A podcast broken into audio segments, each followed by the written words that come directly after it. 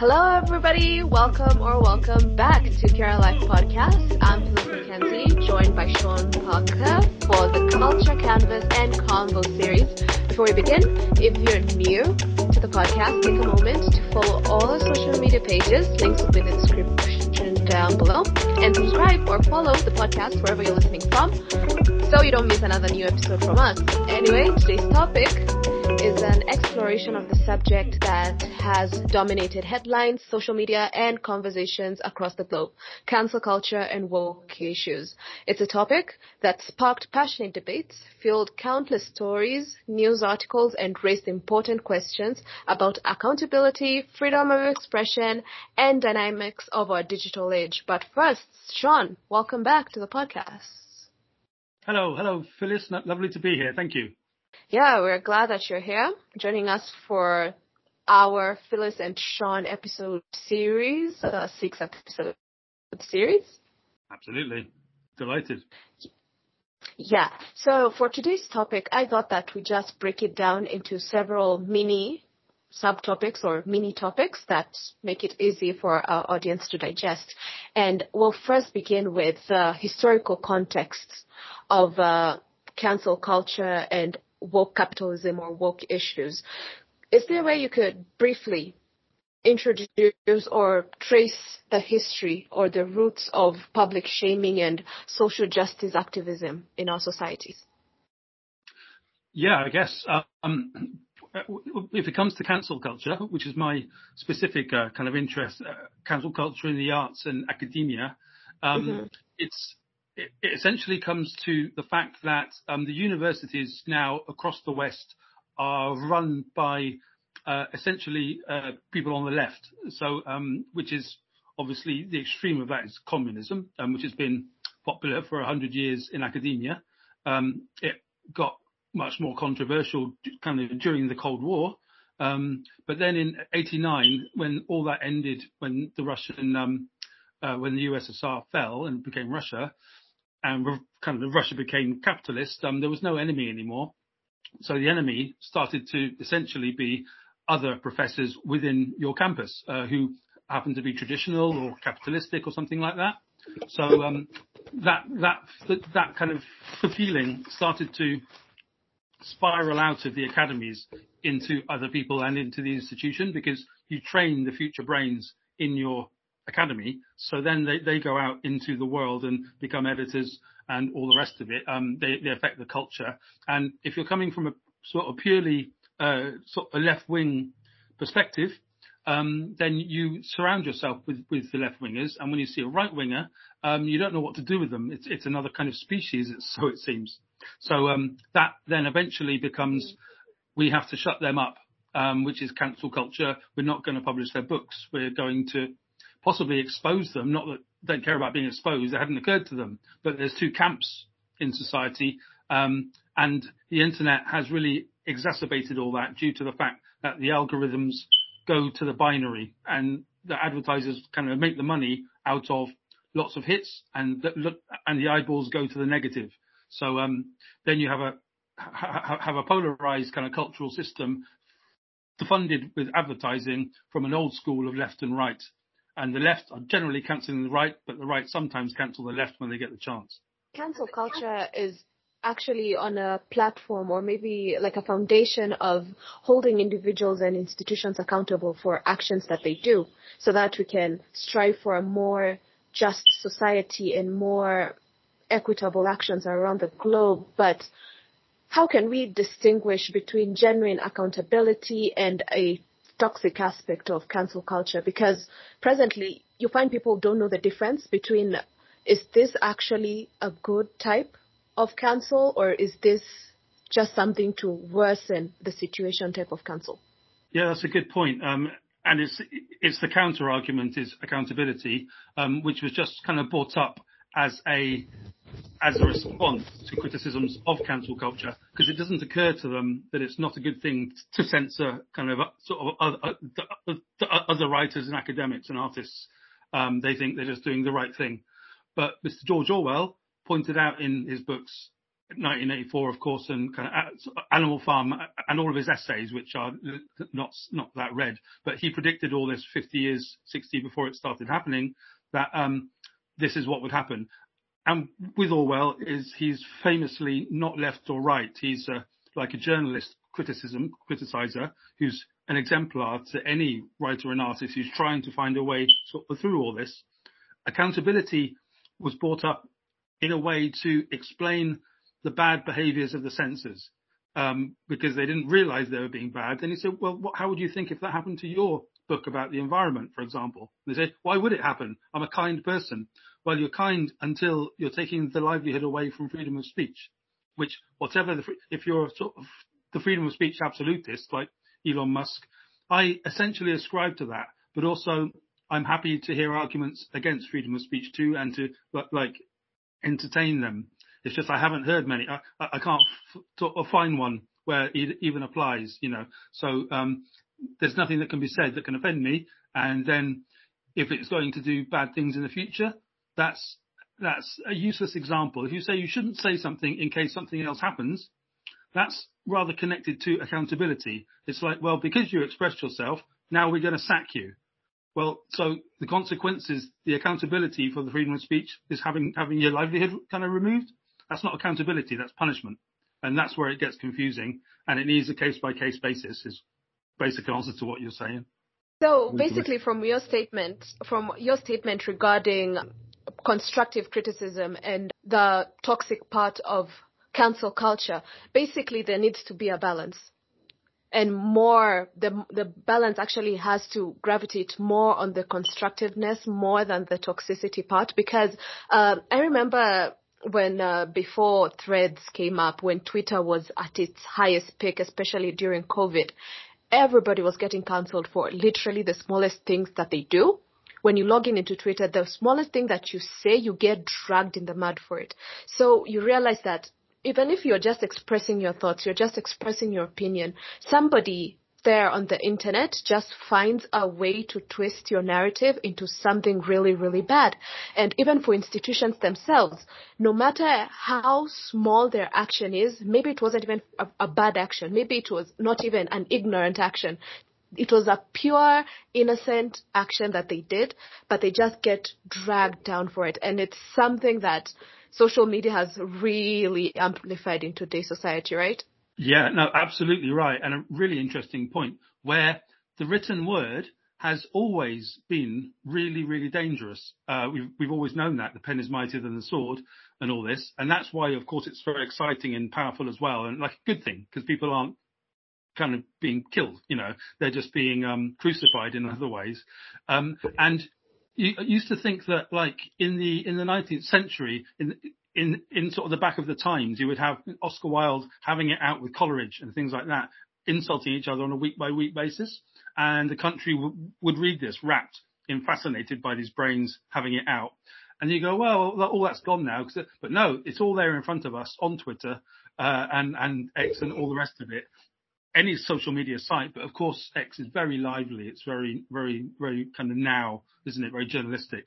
So you get, and the problem is when people communicate in text, they're not communicating as people. They're just sort of projecting and they're not doing what we're doing right now, which is to, to, to the two of us and then to your, your audience is like, um, it, it's a real time three way understanding, taking time, not having to read everything in a blip in how someone presents it in order to catch someone out or to win an argument. Um, I don't like the rhetoric. It, um, when you go to a debating society, I'm not the kind of academic who likes to win a debate. I, I don't care about that. I like asking questions and getting somewhere interesting, not winning something. And um, that's the adversarial system, which Twitter is based upon. You know, getting the binaries. And as I say, sadly, it's about making the money because those binaries, just like kind of Oscar Wilde and Coleridge, attract the attention. So it's the old old media model. Um, in algorithmic form in front of us, and people lose their jobs over this. Or the, they were that was happening more a couple of years ago, like you say, um, and people are very tired of cancel culture now, and everybody knows it could happen to me too on on the left as well. So that's you know people like you, me, keeping our eyes on this subject is keeping them to account as well with a bit of luck.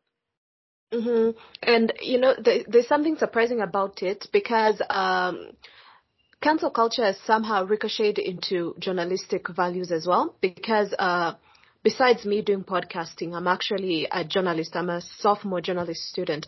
But you find that you are trained. It's it's in you to tell the story. It's in you to tell both sides of the story. But somehow, somehow with cancel culture today, even news stories are twisted you can't tell the story in its truth because you find people are saying, "Oh, this journalist, it's he's not writing the story based on the emotion, or this journalist is not writing the story in a humane way." But it's not up to us to write the story in a humane way. It is up to us to write the story and tell the story. Because if we get shifted into the emotional part of this story, we lose the most important parts of this narrative.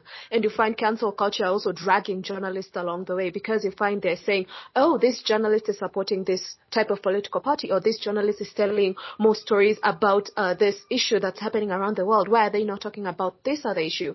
And you find that it's not the journalist's fault per se in most of the times, like 99% of the time, it's not the journalist's fault or the story's fault, it's your fault. Because you decided to go with these random people on the internet, twist this journalist story into something that it's not. And even for police cases as well, you find that, especially when there's murder mysteries involved, you find that web sleuths go online, they're trying to solve this murder, and then cancel culture pops in and they're like, you know what? This person did it. He's the who done it. Because, oh, you know what? I discovered like in 2010 they posted this on Facebook or somewhere way back they posted this on WeChat. You're like, how do you dig into somebody's past just to pick that one piece of their life, that one picture they posted, that one comment they said, that one image they liked and twist it into something that's not there like 10, 15 years later. Yeah. It's, um, it's fascinating, totally new terrain of offence kind of archaeology, they, they, they, call it. And it happens in politics here quite a lot. There's, there's, there's an MP in, in England called Ben Bradley, who's very into men's rights, as in attempting to get some, some of the men's rights arguments into Parliament, which is totally female dominated now. Um, so he's been saying things like, you know, the rights of men. He's got some traditionalism inside him. He's a conservative MP. He's quite young. Uh, and in order to attack him, because they, couldn't attack that point, they went back into his history where he said something possibly racist about 10 years ago in terms of um, there are too many people who aren't white in my town, something like that. And this was snipped, kind of presented as Ben, ben Bradley's a racist just because he's into trying to create equality. So uh, it, it, was a, it was very strange to watch. And then you started to realize that this is what they do to people in a political sense now. And then you can turn that, as you say, with, with journalists are just as much fire, uh, chattel to the fire, you know, um, it's important in that in the career you're going into to sort of be prepared for that now because it's a it's a bloodthirsty place now and also you're forced to make the story as dramatic as possible to get the eyeballs on it and then you're going to have it twisted as well either by your editor or by another editor or by a hostile force who you're never going to know who it is so you almost have to kind of give yourself to that at the moment which is an insane place to be. Um, can possibly write under a different name, but there's not so much satisfaction in that. So it's, it's really interesting terrain. The best way is, as you say, to write the story as objectively as you can. And if other people are going to um, fuck with it, excuse my French, then there's not much you can do about it, and you just have to leave it to them and to the industry that you're in for the time being, I suppose. Mm-hmm, mm-hmm. And uh, in relation to that, it actually brings us into the topic of freedom of expression when it comes to cancel culture and woke issues. And uh, there's this delicate or gray area when it comes to the balance between safeguarding marginalized voices and protecting freedom of speech. How, how, Sean, how can we acknowledge the potential chilling effect of cancel culture can have when it comes to expressing what you want to tell to the world, no matter if it comes to text, if it comes to art, if it comes to literally whatever you want to share with the world, how can cancel culture literally negatively affect whatever you're trying to share with the world? um, kind of sort of all, all of the old, old ethics and the morality have been turned upside down by identity politics. So um, this is going to be interestingly difficult to talk, but not not difficult to talk about because there's nothing is with you.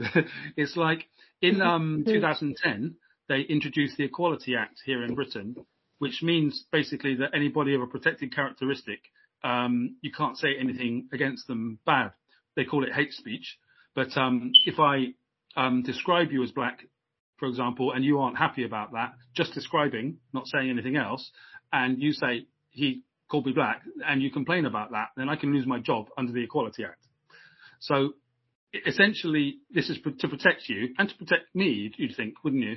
But um, what's happened is that anybody disabled of of a non non kind of white race, um, trans, uh, a person that isn't your own sex, like like a man to a woman, um, there's there's a nine different uh, characteristics, and that's the main ones are protected under this.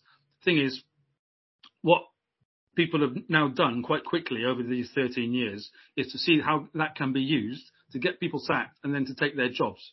And so inside the government here and the civil service and all the institutions, all of them, they call it is being captured by Equality Act kind of woke things.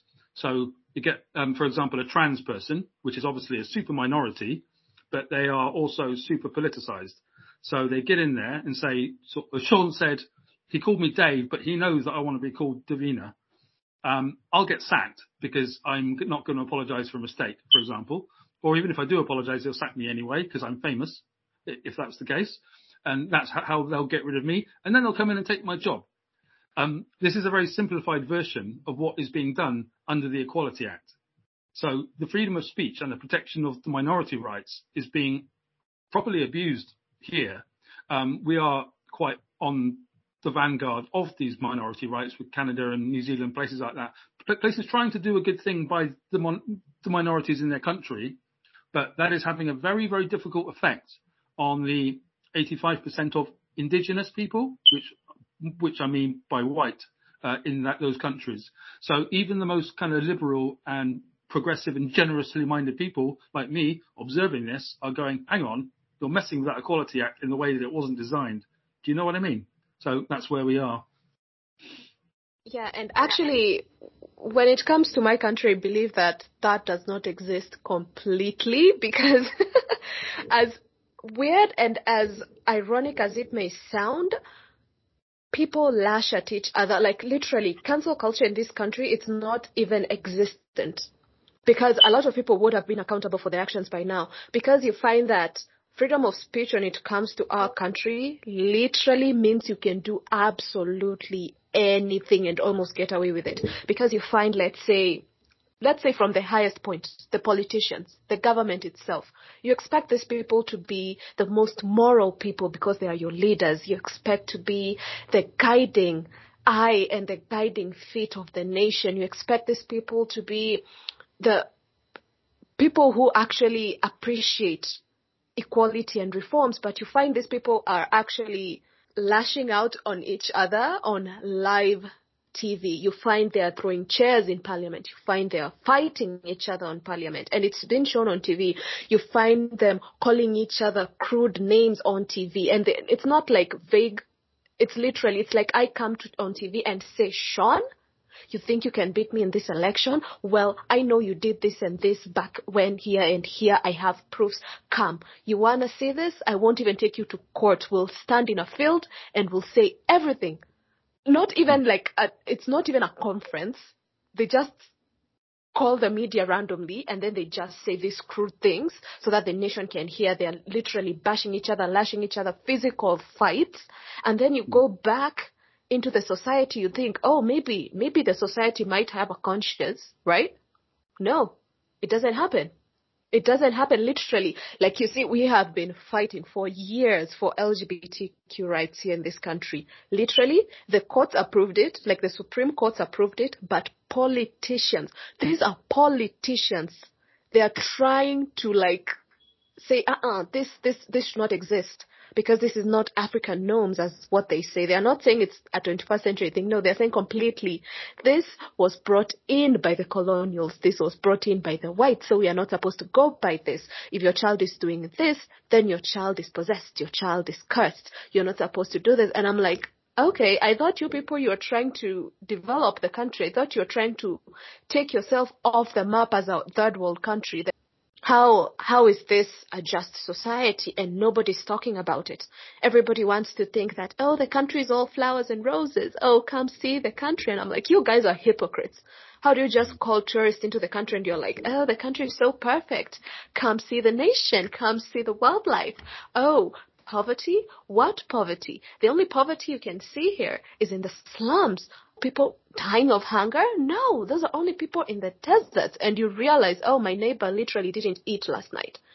The child hasn't eaten for a week. Why aren't we talking about that? There are people who don't have houses. They literally live in boxes or roofs that are leaking each and every day because of literally showers, not even heavy rains, just showers. But oh, you're painting this picture to the world that we're not a terrible country.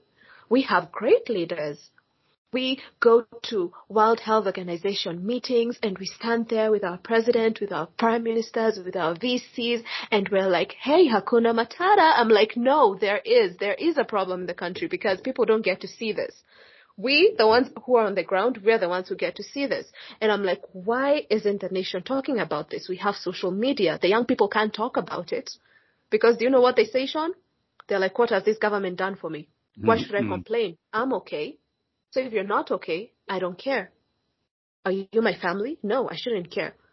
So why should I go and complain when nobody else is going to help me when I'm in trouble? So that's the mentality that's going on within the country that I have to save myself and I don't have to save my neighbor because the government itself is not saving me. So why should I care? You see? I, I, I can tell. Um, there's obviously a campaigning journalist in you to um, hopefully help your country um, as you go forward. If by the sound of it, obviously you're talking about a culture that I'm not familiar with, but I did experience that kind of thing in, into Turkey when, when I used to live there. Um, you know, kind of sort of Turkey isn't your country either, but it's also that kind of pretend freedom of speech and a lot of self-interest at that particular time.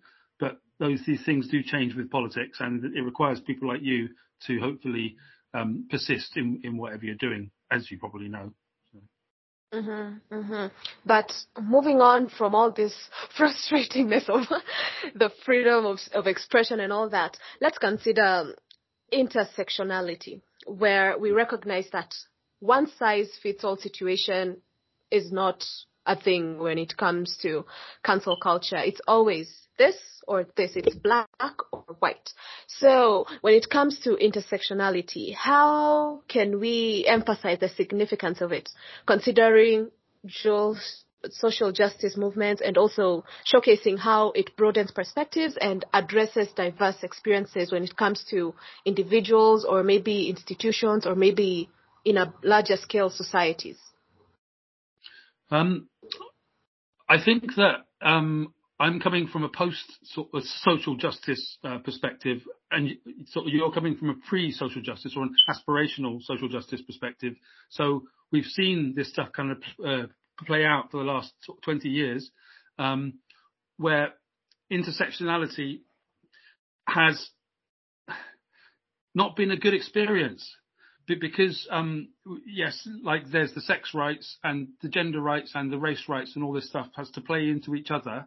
And th- the thing is, before you know it, you get a six foot kind of a black guy who's pretending to be who's kind of who says he's a woman and wants those rights respected. And if you don't, he wants wants the reparations for that and to be able to be some, called something else on a different day that he tells you what that's going to be, or he or she before you know it, people people are start. What happens is people start to use abuse the intersectionality rights in order to get their way, as opposed to actually having something to say. So at first it was all about having something to say, like the Black Lives Matter thing. We all saw it coming out of America and how that enveloped the world for for a period during lockdown, and it was interesting. And um, there was a lot of sympathy for the George Floyd situation until you realise that well he was um, he was a known criminal. Uh, didn't help though. He's dead. So okay, it's gone. Um, and then the fact that all of the leaders of the Black Lives Movement organizations were basically on the fiddle. They were on the take. They were done for fraud later on and they spent all the money. So the whole thing was exposed as this kind of, kind of grift with a good intention. And then you sort of go, well, so with all these movements, just like the politicians that you're talking about there operating in a negative way, so do the social justice activists start to do that when they get a bit of success. So you never know, or a bit of, you know, sort of fame and success. Um, that's a real risk in human nature, and it can happen to almost anybody. Um, kind of, and it's not not a left or right thing because people on the right have a lot of dignity and honour too, a lot of the time, as do a lot of people on the left in more of a um, let's sort of, the only difference is in the, in the share the wealth um, thing that you were mentioning earlier. It's all about me. Well, that's obviously not not the left wing thing, but when it comes to the right, they're about it's all about nation, and that is very much against the post sort of social justice thing, which is the World Economic sort of Forum, who will be abusing your country at the moment for their own ends, and ours, Britain, etc., are trying to work out their relationship with it. So intersectionality is actually a bit of a done story for people like me who are on the other side of it and who have been burned by it, by the way. I've been to court for, for various things where intersectionality has been kind of mentioned, but the lawyers are like, what on earth are you talking about? You can't confuse matters like that, which is what intersectionality in terms of human rights is all about. It's a real complicated one and it's not quite as good as it looks on the box, basically is what I'm saying. Yeah, you mentioned about the social justice movements and I remembered like, yeah, when you mentioned the Black Lives Matter movement started, I remember it, it, it took like a month. Everybody was concentrated on it, which is good. But like two months down the line, Stop Asian Hate appeared. And I'm like, okay, now we have two movements. We have Black Lives Matter and Stop Asian Hate. And then a little along the way, people are like, wait, we still have Latinos. So every minority wanted a piece of the pie because yes, it was already an issue that was already struggling in America when it comes to Black Lives Matter, but every other people were now coming up. They're like, okay, but we, we are also part of this. And then in the end, a new movement popped up, All Lives Matter. So it was mm. like an inclusive movement of everybody matters, right? But if you're black, if you're white, if you're Asian, if you're Latino, nobody cares. All lives matter. And basically, from what you've explained to us when it comes to intersectionality, if you embrace it in a positive direction, it means that social justice movements become more inclusive. They also become more effective and also more empathetic at the same time. It's not about just hate. It's also about embracing cultures. It's also about sharing experiences. It's sharing stories. It's not always about the sad aspect of it. And uh, people need to remember that there's always two sides of the coin. Because even if you say Black Lives Matter, we can also share the positive part of the history, right? If you say Asian Lives Matter, you can also share the positive sides of the cultures. You don't have to say, oh, oh, Asians are poor, or, or Asians do this and this, they are talented in this and this, or why aren't people saying that? Or like Chinese don't work in factories. Why can't people say that?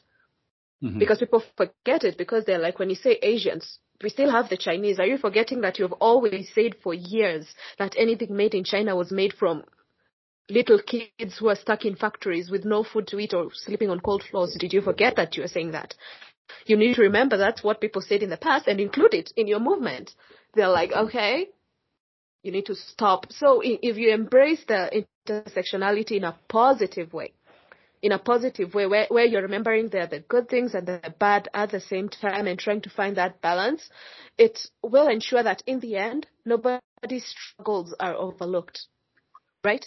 Mm. And uh, it minimizes the pursuit of a more just society because people are like, we need a just society because things are going bad. What about when it comes to the good things? Doesn't that mean that mm. if there's a good thing happening, it means that the society is in a good position at the moment? So why don't we just reflect on that also? And not just show that the society is wrong because of this and this. We can also show that the society is good because of this and this. We need to remember there are good parts of the society because of this and this and this, right? Uh, yeah, I, I, think I, I, I, do do agree do agree with that, um, especially in the sense um, with the critical identity theory, which uh, includes critical kind of race theory and gender, but uh, so all of it identity. The thing is, what you're talking about right now isn't actually intersectionality, where all the other things um, are together in order to create a mass complaint um, sort of progress uh, uh, kind of model.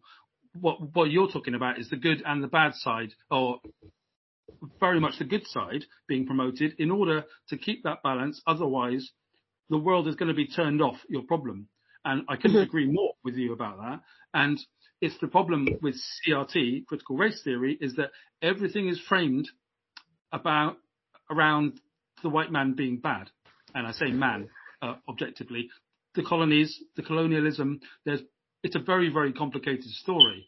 And I'm not about to protect it as a white Englishman, but I know my history as well as you do probably. And, um, and in both of our countries, there's lots and lots of people who support the concept of colonial or the good things done back then, as well as the bad things, which are much, much more talked about because of the time that we're in. But for 200 years, it was only the good things that were talked about. So what I'd like to see will be a post intersectionality place where all the good and the bad are talked about. Um, we shouldn't be pulling statues down in this country, which you know there's a fashion for that a couple of years ago and that put back the intersectionality cause massively. It, if you take down a statue, even if you had a statue of Hitler in the middle of your town, and you, and the people d- decided they wanted it there, nobody has a right to take it down. But that was happening here because of critical identity theory. So it's it's it's very very complex and it's um it's all about the politics of power as well. But I completely agree that people should exemplify the positive as well as the complaint just because they think that the positive is not going to get them any money and any any kind of leverage. And that's a problem because if they don't do what you're saying, they're just going to end up in a negative downward spiral, and that would be a pity. Yeah, you just mentioned that, and I remember the saddest thing. it's uh, it's not funny, but it's sad because um, was it when when did the Queen pass away? Was it this year or last year? Just last year, yeah, I don't even remember. Time is flying that I don't even remember. Yeah. When the Queen passed away, I remember it was a sad moment for everybody in Britain and for the rest of the world. And I remember I posted my condolences for that. And uh, everywhere on my WhatsApp status, people are like, not even moved by the Queen passing away. And people are, especially when you checked on the Kenyan side of Twitter, people are like, oh, the col- colonialist has passed away. The colonialist has passed away. And I'm like, wait, she didn't do anything wrong. Her mm-hmm. father was the colonialist. She wasn't mm-hmm. because remember the time that when we check our histories, because Britain's history and uh, Kenya's history, there's a point in time where it interconnects because uh, when uh, Queen Elizabeth was uh, announced that she was going to take the throne when she was younger, she was actually in a vacation in our country. When she mm, received mm. the call and the announcement, she was in our country on a vacation. When she found out that uh, when the, when when she found out the king had died and now she was going to be queen, and uh, when she flew back, it took her a few years, but she helped in in a way to end the colonialism in our country because it was her father's actions, not hers. But when it comes to the people of our country, they just generalized Britain in a whole, and they're like, you know what? Who are the colonialists? The British. Mm-hmm. So who is to blame? The Queen. And I'm like, hold up. You're not supposed to speak ill of the dead, but what has the Queen done to you? no. she did nothing. She, she, she did nothing. It was the previous holder of the crown that did that. Why didn't you say that during that time? But now mm. that you have a face to the crown, you're going to blame that face? Oh, mm. I'm telling you, it was the worst moment of my life because I'm like, is there no shred of thought between these people? Because it was only the government officials and like high ranking people in the nation who are offering the condolences to the monarchy. But for the rest of the countrymen, people are like, good riddance. we we we we've gotten rid one of the colonialists. and I'm like, okay, okay, people, just slow down, just slow down, look oh, back. That's very interesting. Yeah. Yeah, it was because even I'm even looking around even around my peers. They're like, you know what? Growing up, I remember my grandfather was part of the freedom fighters. I remember my great grandpa was part of the freedom fighters. So we're not supposed to be mourning along with the people of Britain because they lost their monarch. We are supposed to be celebrating because it's reducing. And then I'm like, just just take a moment and pause. Just, just pause. Breathe in, breathe out, pause, and Mhm. rethink your statement. just pause and rethink your statement because oh that that was it, it was a, a very weird week for everybody because you, you you look at one side of your Twitter account, everybody's remorseful. You look at the other side of your Twitter account, people are celebrating in a way, Mm. and I'm like, okay, she wasn't Hitler. If if this was the like back then in Germany with Hitler, you could have understood why some people are celebrating. But it's like you can imagine, let's say, uh, like a great grandkid of Hitler, and then they pass away, and then an entire nation celebrates their death because of what their great grandfather did. Mm. It's like they're br- blaming this brand new generation, and I'm like, wow, you guys, that's that's just mean. It's actually mean in a new level. yeah, I'm sorry to you guys, but it happened here. There we go. Sadly. Like, I mean, that's the whole story of um, the post-empire for us. Is that um, what what what uh, of British people have to remember, whatever so, sort of side of the political divide they're on, is that all of the colonized countries, and there's loads of them, have a right to have their stages of grief. And if um, if kind of Kenya is still in a certain um, anger stage, then it has to do that until it starts to realise that Britain is a part of their past, whether they like it or not. Because if you if you erase that, you're erasing something precious from your grandparents' lives, and um, they'll get that eventually. You'll still have historians keeping all this stuff going. You can't completely eliminate all this stuff, and nor should you. And that goes for Hitler's grandchildren as well. You know, so um, if they're going through that stage, hopefully the other stage of acceptance is coming down the line. And um, very patronising of me, but that's how I have to handle the fact that the, the my great grandparents were doing the work of the Queen's granddad, or I, I don't know. It wasn't us, was it? Basically, anyway, here, here we are. On, Yeah, yeah, it wasn't. It was. It was. It was sixty years ago. I don't even remember. Was it the Queen's dad? I don't even remember. The king. I don't think so because he, he wasn't that kind of a guy, but I think it was her granddad possibly. It King can't Edward? be. Six, 60 years. 60, 60. years.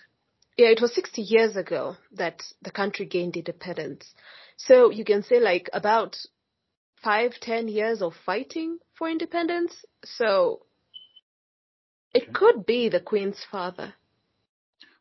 Well, the Queen actually came to the throne 70 years ago, so at the time that was happening, it would have been her um, in in in charge. But I think we have to consult some historical Google a bit later on to find out. Yeah, yeah, it was probably the Queen's father because I remember the, according to our history, the, the fighting part of independence was also long and then they gained independence uh, five, ten years later. I don't even remember. The history is complicated. It's, it's short but complicated. Funny enough. Okay. I I even Yeah. wonder how the, the people in the States study their history because US history is so long. I don't even remember. But it's weird. It was it was so weird, it was so confusing, but what I knew was that when uh, when the queen was here, when her father died, when she knew that she was going to be crowned the next queen of England, she was currently here and it was in a good state. It was Yeah. a chill, relaxed moment where she could come, actually stay, and uh, war wouldn't break out or anything. Yeah, Mm. so I think it was during her father's time, and then uh, she somehow helped in smoothing everything out. And then Yeah. by the time she got crowned, everything here was fully settled. Mm.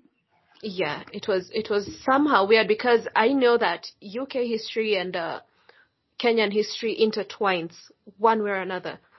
Be- beyond yeah. the aspect of colonialism, it just intertwined somewhere where there's a speck of a moment where we become one and then split again. Oh. yeah. Anyway, find out. Yeah. Yeah, yeah. It takes a lot of reading and a lot of research. Only four presidents, but still confusing history. yeah. Anyway, moving on. We stumble upon accountability and redemption.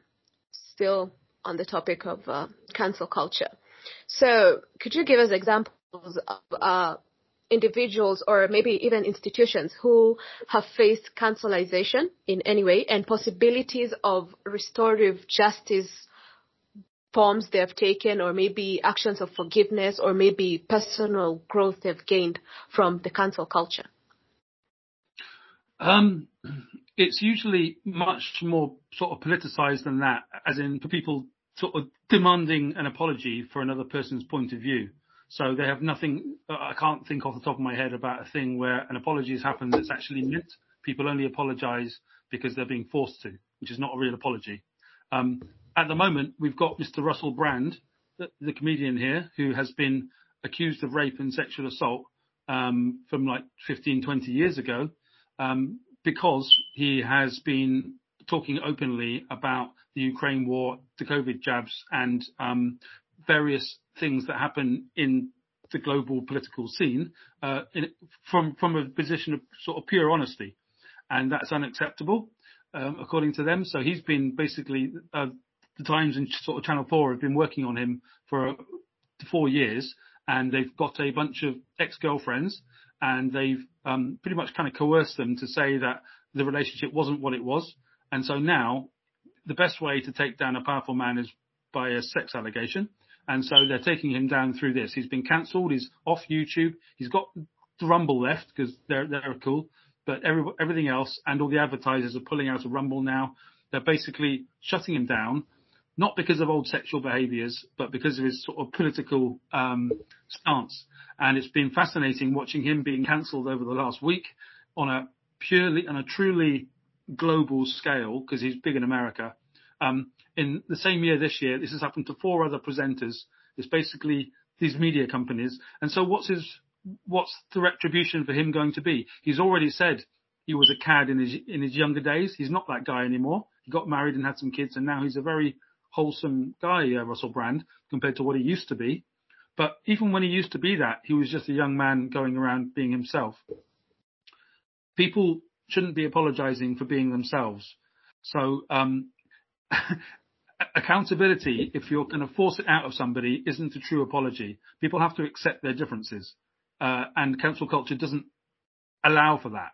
So, um, the, what what the councillors have to do is to accept the fact that people who don't think their way are not evil; they just think in a different way. But children don't do that; they say they're evil. So we're dealing. Um, the people who are against cancel culture, like me, are dealing with a bunch of children. That's actually what's going on and that's why I can't right now think of any redemption because um, you don't have anything to redeem for when you're arguing with a bunch of infants.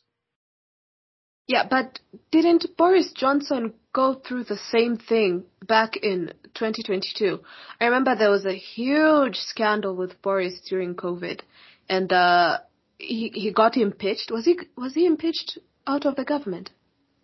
I don't uh, remember well, what happened because I couldn't follow up because it was news after news after news, Twitter after Twitter after Twitter, and then I'm like, okay, wait, wait, hold on, what's happening? yeah, it, it's a story. If you're going to follow British politics, it's all a storm in a teacup. It's all complete nonsense. But um, it was a lot of different things with Boris because he's basically a survivor and will just kind of twist the truth at every point. If Russell Brand's not like that. He tells the truth all the time, and that's what's got him into trouble. But with Boris, um, the thing, the straw that broke the camel's back was one of his MP assistants uh, used to get drunk and used to fondle the bottoms of the young kind of guys that he worked with. So, and it was a drinking problem basically. But because Boris said, um, ignore this, uh, he can have a job anyway. a journalist discovered this, outed him, and said that how come Boris knew all this and didn't tell us? Da, da, da. So it, it, was another sex scandal, but it wasn't Boris's sex scandal. It was, it was one of the people that, that is an MP for him. His name's Chris Pincher. But it, like I say, it's a straw that broke the camel's back, and it's only to remove Boris from power, not because there's anything sexually bizarre going on. The problem is the sex stuff is so base, so infantile, so irrelevant, and it's very human. So so it touches the people. But the reality is, it's the the mechanisms of power, how to get rid of someone by calling them kind of immoral, immoral. And um, to Donald Trump and Joe Biden, exactly the same thing. They've both been accused of sexual assault, but you wouldn't know that from Biden. So it's all um, utter bollocks, I'm afraid, for this. And it's, uh, but also it's, it's as sort of journalistic like people, we're able to kind of prize it apart, you know. Yeah, because I remember it was like Boris was being ripped apart on social media because every single time I tuned in to Fox News or CNN, I could just see his face and I'm like, you guys, he just stepped out of his home. How early did you get to his gate, enter, camp outside his home, wait for this man so that you can just bombard him with questions? And I'm like, okay, at, at a point I sympathized with him and then I'm like, wait, what's even happening? Can somebody just paint me a clear picture of what is actually happening? Is he guilty or not? Because Twitter can't tell you anything. Twitter will just give you a headline and if you try to follow up with that headline, it's complete nonsense that's happening in the comment section because everybody is trying to throw their opinion and everybody is trying to be a witness. Everybody is trying to be the secret holder. Everybody is trying to be the news breaker and you're like, can somebody with actual information just tell me in a summary what's going on with Boris? Because right now, even for Trump himself, if you try to follow Trump's case, it's a lost cause. It's a complete yeah. lost cause. You just have to wait and wait for the court to say if he's guilty or not. Is he getting sentenced or not? That's all that matters at the moment. Because if you try to follow up all the allegations that everybody has filed against him, you won't keep up. You won't yeah. keep up because it started with racism and then it all went down. Actually, not even racism. It started with the Mexican wall, the wall he wanted to build on Mexico, and then it went into him trying to abolish Obamacare into smithereens, and then it went on to him not caring about Black Lives Matter, and then just escalated into I don't know what. It was crazy. It was insane. The next minute I know is that he's in court. I actually just saw his mugshot and I'm like, wait, he's already getting a mugshot because I thought this was going to be like a silent thing like they do in the States, like behind closed chambers. It's just the judge, the prosecutor, the Trump and his uh, lawyer, but ooh, it's everywhere. It's everywhere. And you don't know what's actually happening. I don't even think journalists know what's happening. They're just getting bits and pieces of everything that they can gather. Let's say from the courts or from his statements or from something, anything that can be re- released officially by the courts. But like an actual moment where Trump comes out and says this is and this, or or his lawyer maybe just comes out and says this is what he's being accused of, or this is how everything is going on. Nobody knows. Nobody yeah. knows. Yeah, we're just in the dark with everything. We're just filling out the bits and pieces until we hopefully reach the end of it all and see how everything ends up. Well, at absolutely every level, the courts are politicised now in England and America. So if it's just the common working man up to the politicians, even you say let's let's wait for verdicts. Well, that verdict's going to be um, messy as well. So unfortunately, because they're just politicized everywhere, it's just basically it comes down to who do you vibe with do you like the vibe of Trump and his independent fu to the world uh, stance, or do you like the Biden thing of wanting to do the right thing by the new world order, um, as Trump would say? And so you take your chances. What I see basically past all the bullshit that we're talking about and not being able to tell the truth of anything in all three of our countries, Kenya, Britain and America, can't see the truth. So you have to go, do you go for independence or do you go for, um, the collaboration with the world. And the older I get, the more I go towards independence. But because I'm a centrist, I always want to go for the centre. I try to bring myself back from that again to make sure I'm being as objective as possible. Uh, that's my basic strategy for this. Mm-hmm, mm-hmm. And uh, when it comes to educational opportunities, how has uh, cancel culture, or how can cancel culture serve as a what can we say it as a uh, educational opportunity pathway for anybody around the world?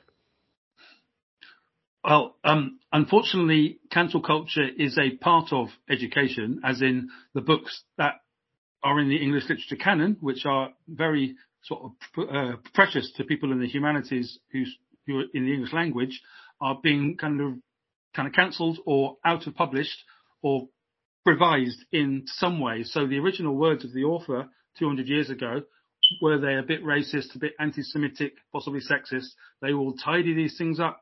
And the Stanford Dictionary is going to employ its new politically correct um, sort of dictionary version, where we don't have the word black for a negative anymore. It's not a black day; it's a cloudy day, etc., etc., etc. They're going to use that as a template into how to rewrite these old classics. This is it's another another another version of cancel culture, which is disastrous for the arts because the arts are supposed to be as problematic as possible. That's when arts are good, not this the blanded out version of whatever they're doing in the pursuit of human rights. That's not what we should be doing as advanced democracies. Mm-hmm. And uh, Sean, could you offer us some practical tips on engaging on productive conversations about these topics, especially cancel culture and work issues, both online and also offline when you're engaging interpersonal with people? And also, how can these tips promote empathy and also civical discourse for effective communication? It's a fair question. I hope that um, our audience is kind of sort of uh, listening to, sort of to this and understanding what we do, which is to analyze without judgment and to toss from both ideas. You you have a brilliant ability of taking the other side in a reasonable way, and I every time I uh, sort of find myself getting frustrated with something, I try to go to the part, point past that, which is as an adult coming looking back on it and going, what's the reason I was getting frustrated with it, and looking at that so um, it, I think it's very important for people n- sort of not to personalize this stuff too much. We always get very personal about it. It's not helpful. It's not intellectual. It's not academic, and it's not going to help getting kind of reactive because the media wants you to react. And if our like we're two people kind of in, in the media or going towards the media criticizing it, and that's very healthy. And the best way to do that is to look at what it wants and just look at what the story wants you to think, and then think, do I want to think like that? Because that's what it's all about. That's what these reactions are. If it's about sex, they're trying to get to the heart of how you feel as a human being. And if they're about identity, it's the same thing again. And they're trying to work on those delicate things. So just look at what that paper, that writer, that editor might be wanting you to do and ask yourself if you, if you want to go along with that or not. That's how I handle it anyway. Mm-hmm. And I've also well, I can actually add to that by uh, saying that uh, active listening and using like the I statement without sounding accusatory is actually a really good concept or a really good tip to include in your life because um, I remember one of my professors earlier on when I first joined college, they used to tell me that there's a difference between listening and hearing. You could be hearing, but you're not taking mental thought of anything. But for somebody who is actually listening to you, they actually take mental notes of whatever you're saying. They're actually taking the bits and pieces. They can actually know where to put emphasis on. They know where emotions will lie in their next statement. And uh, when you're actually speaking, avoid using the we term, like mm. we think or it is our decision or generalizing basically in your statement. Make it yours. Say I think or maybe saying like I know this or maybe I believe this or maybe I presumed, not saying I assumed because these are things that actually make a change in your statement and prevent people from twisting whatever you are trying to say. Because uh, when you find somebody who says, let's say for a statement, let's say I assumed you knew about this, that could come out as you are ignorant, right?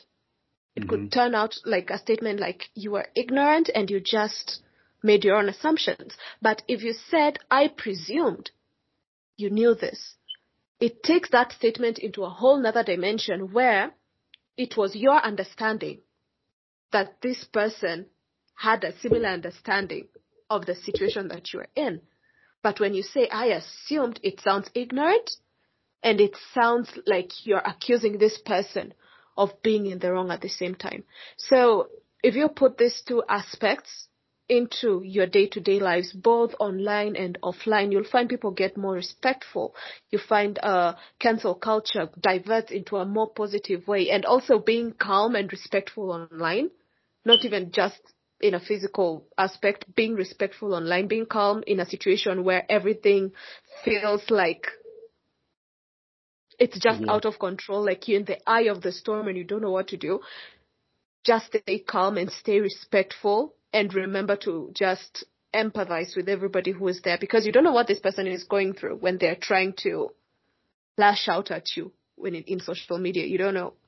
You don't know what they're thinking at the moment. So if you try to fuel the fire at the same time, instead of just calming it down, you realize, oh, everybody gets burned and nothing is salvaged at the end. Hmm.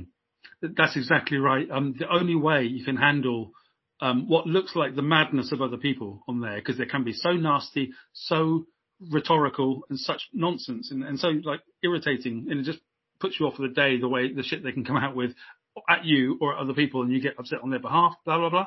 The only way to handle it is to work out what they're going through or what they're trying to achieve. Once you think about that in the way that, like I was talking about with the media and other ways, depersonalize it but just kind of work out what their motivation is, you calm down immediately because then it goes, oh, right, they, they were just in that kind of a mood or they were feeling that. And don't forget, according to Scott Adams in America, about 50% of these people are drunk when they're updating. So he's done some research on that. And that's important to remember. I never do this stuff drunk, you know, and mm-hmm. not anymore anyway. And the times as, as, as a younger man I did, it's like never went well. So, you know, that, yeah, they're either drunk or annoyed, like purely raged. You can't even reason with them at any moment. They know that they're right and you're wrong and there's nothing else you can do. And there's nothing worse than reasoning with a drunk person or an angered person because it's a lost cause. You're talking to a wall at that point. They're not listening to you. It's like you're just making up words to them. And I think that that when it comes to constructive mannerisms online and also in uh, in the physical world, it also pours into the constructive culture in general, even in uh, societies and in an institutional level, where you find uh, people are encouraged to have diverse perspectives. You literally have to think outside the box in your day-to-day life. Don't just squeeze yourself into this mentality that was fed into you by society when you were younger because we have evolved. This is whatever you were thinking back in 2010 cannot be sticking right now in 2023, especially with what has happened within the past decade. You cannot have the same mentality that you had back then. You have to evolve as the world evolves as well.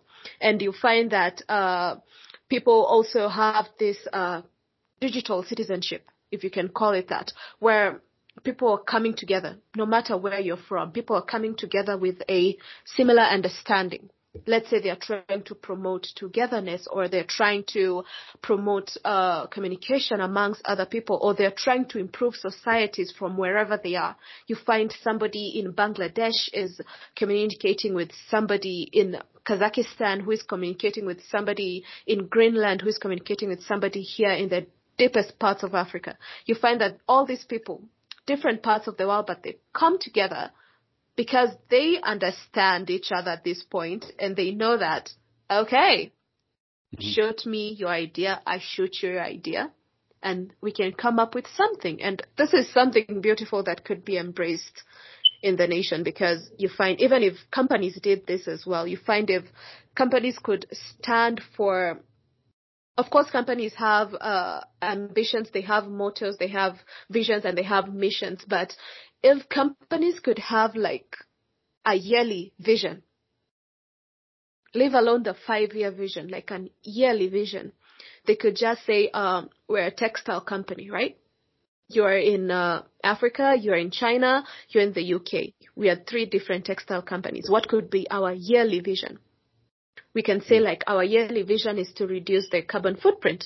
Let's not produce new clothes. Let's find a way to recycle old clothes into something new. Let's refurbish everything into something new. And in the end of the year, we can have this huge cheap sale where everybody gets to buy these things. And you will find like even companies, they can have like that yearly vision where they can come together with the same goals for one year and they can say, oh, because I know something, you know something, you have this resource, they have this resource, let's come together and have like every year one big thing that we can do for the world.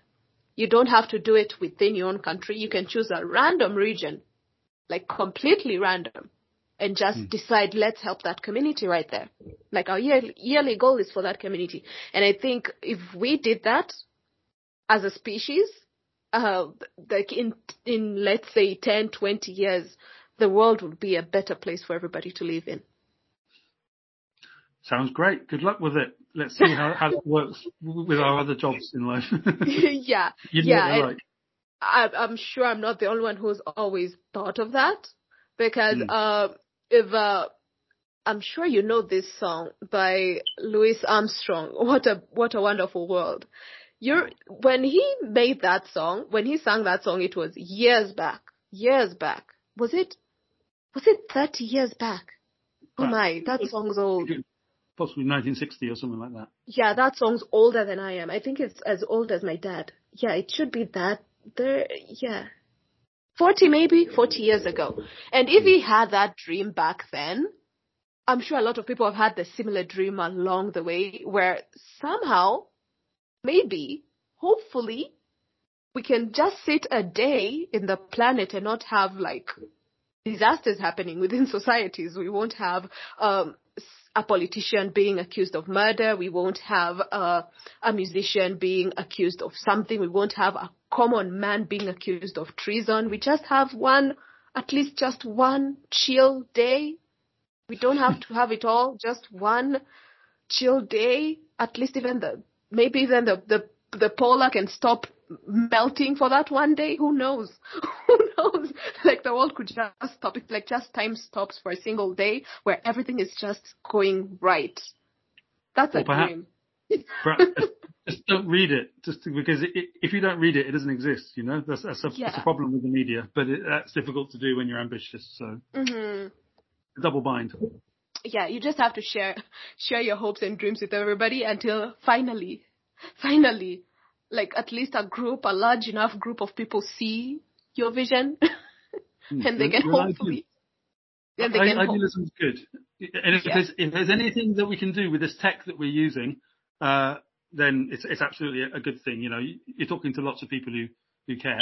I'm I'm a little bit um jaded. I, I, used to be much more like you than I am now, but it doesn't mean that I don't support you. I completely do. It's just uh, these fuckers operate, and it's a bit tricky, you know. But. yeah, yeah. And years ago, like back in was it 2000 or 2001, Michael Jackson actually he managed to achieve this for for for a moment, for a split second. He managed to, with with his song um what, what We Are the World the song he made for Africa, We Are the World.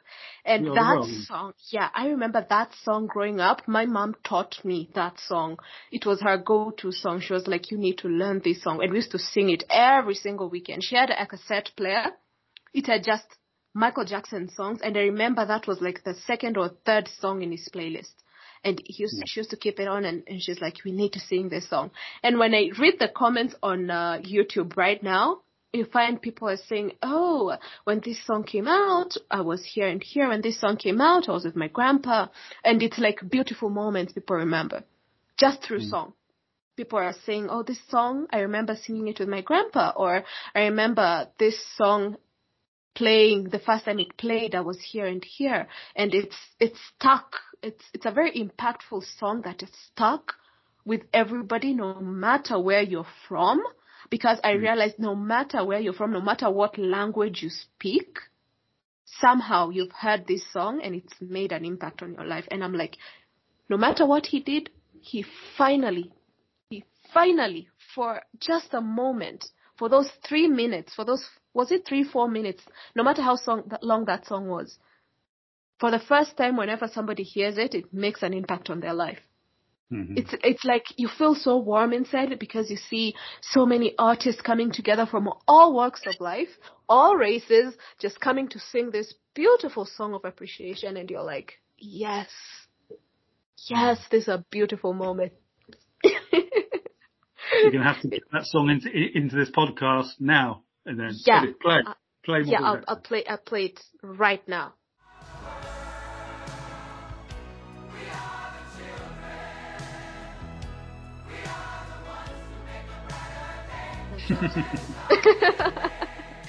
anyway, for closing remarks, do you have anything for us?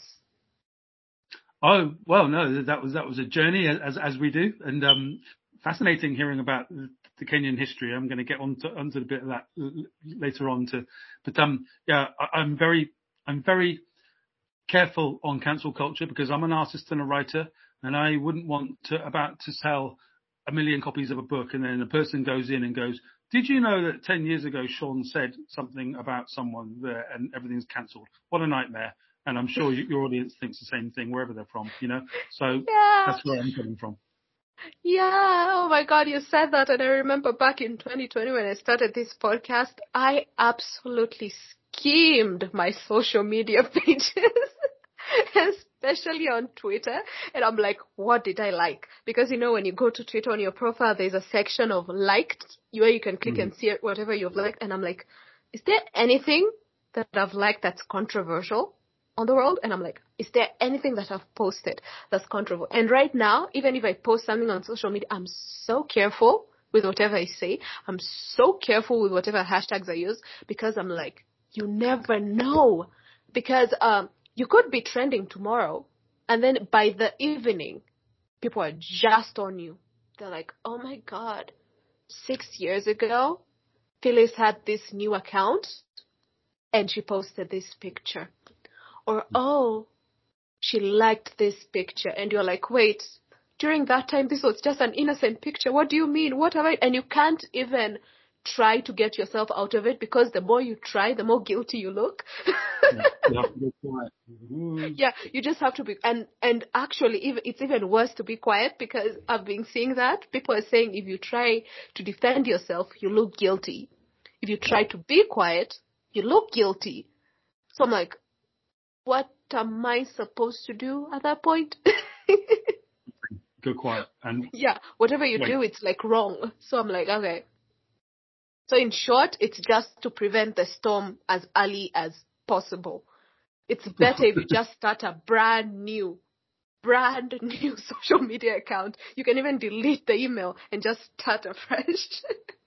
or, or, or, or, you just start to be the person who doesn't give a shit about it all and just wants to go and cause trouble. There is that is there that's available to do as well. That's not yeah. really my style. Can be done. if you want to do that. Troublemaking. Yeah, I, uh, yeah, because I know sometimes for me personally, I can be carefree, but when it comes to social media, I've never been more careful with anything. Like in yeah. real life, I will speak my truth and I know if you try to twist it, I'm like, if it's not recorded, it does not exist. Mm-hmm. I go, I go with my journalistic instinct. I'm like, if it's not on paper, it does not exist. But on social media, it's clearly right there the internet does not forget. Even if you delete, it's like they go into the web deep, deep, deep down somehow. They find the trash chute that you deleted and then they go in there, just swim in the rubble and then they pick it up. They're like, here are the receipts. I keep telling the truth anyway, despite all that. nothing. you should always just tell your truth. Christ. and pray. just, just tell the truth and pray to the heavens and nobody twists anything that you say. if they do, fuck them. So yeah. I'm, I'm, doing too much swearing tonight on your show. I'm sorry. I'm sorry. It's okay. It's okay. The good thing about about Spotify for, for podcasters, they allow you to label if uh, the the the episode is explicit or not. So you can just label it instead of editing anything. But when it comes to YouTube, oh my God, YouTube, you need to have a strong editor who loves to stay awake so that they hmm. can just listen to every single thing that you say and hmm. just bleep out everything. There, there are a lot of filters these days on YouTube. It's, it's hmm. weird. It's just oh. insane. Yeah, there are a lot of filters. Like swear words are off the case. You can't use hmm. swear words on YouTube right now. If you want to get paid, no using swear words. You have to bleep it out. No matter how small, you have to bleep it out. And it's getting more and more intense, so it's wild. But for Spotify, you can just throw everything in there and just share it. If you hate it, nobody cares. right, right. That's good to know. Yeah. But anyway, thank you for joining us for this episode. It's lovely having mm. you always. Absolutely. Thank you too for the journey around the world that we do. Yeah, and thank you to everybody else who's listening for taking a deep dive with us on the complexities and the challenges and the constructive solutions for all these pressing subtopics. So you can just take a moment for yourself, just go on the web, do your own personal research, explore the history for yourself, explore the nuances, explore the powers of empathy when it comes to cancel culture and uh, get an understanding for yourself before you decide to be, I don't know, an online warrior for cancel culture.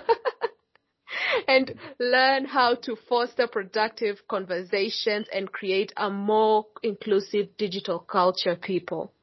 Don't just go about saying anything without knowing the context of the story. Don't dive into the comments because anything is trending. Try to understand it first, know where emotions lie, and then speak your mind. Don't just speak without thinking, you know? It's like leaping without first taking a breath to think about the situation. You might dive into rapid fire actually if you do that and it's not nice. But anyways, guys, join us next time still with me and Sean. The series is not done. This is the second episode. We have four more episodes to go for a brand new fantastic topic. I'll announce it soon enough on our social media pages. Remember to follow them check out Sean's books as well on Amazon. Leave a review. And uh, he has a lot of books, not just the ones we mentioned on the previous episode. Just check out everything on his other page on Amazon. I'll link everything in the description. But anyways, stay safe, guys. Stay compassionate and keep the conversation going. Bye.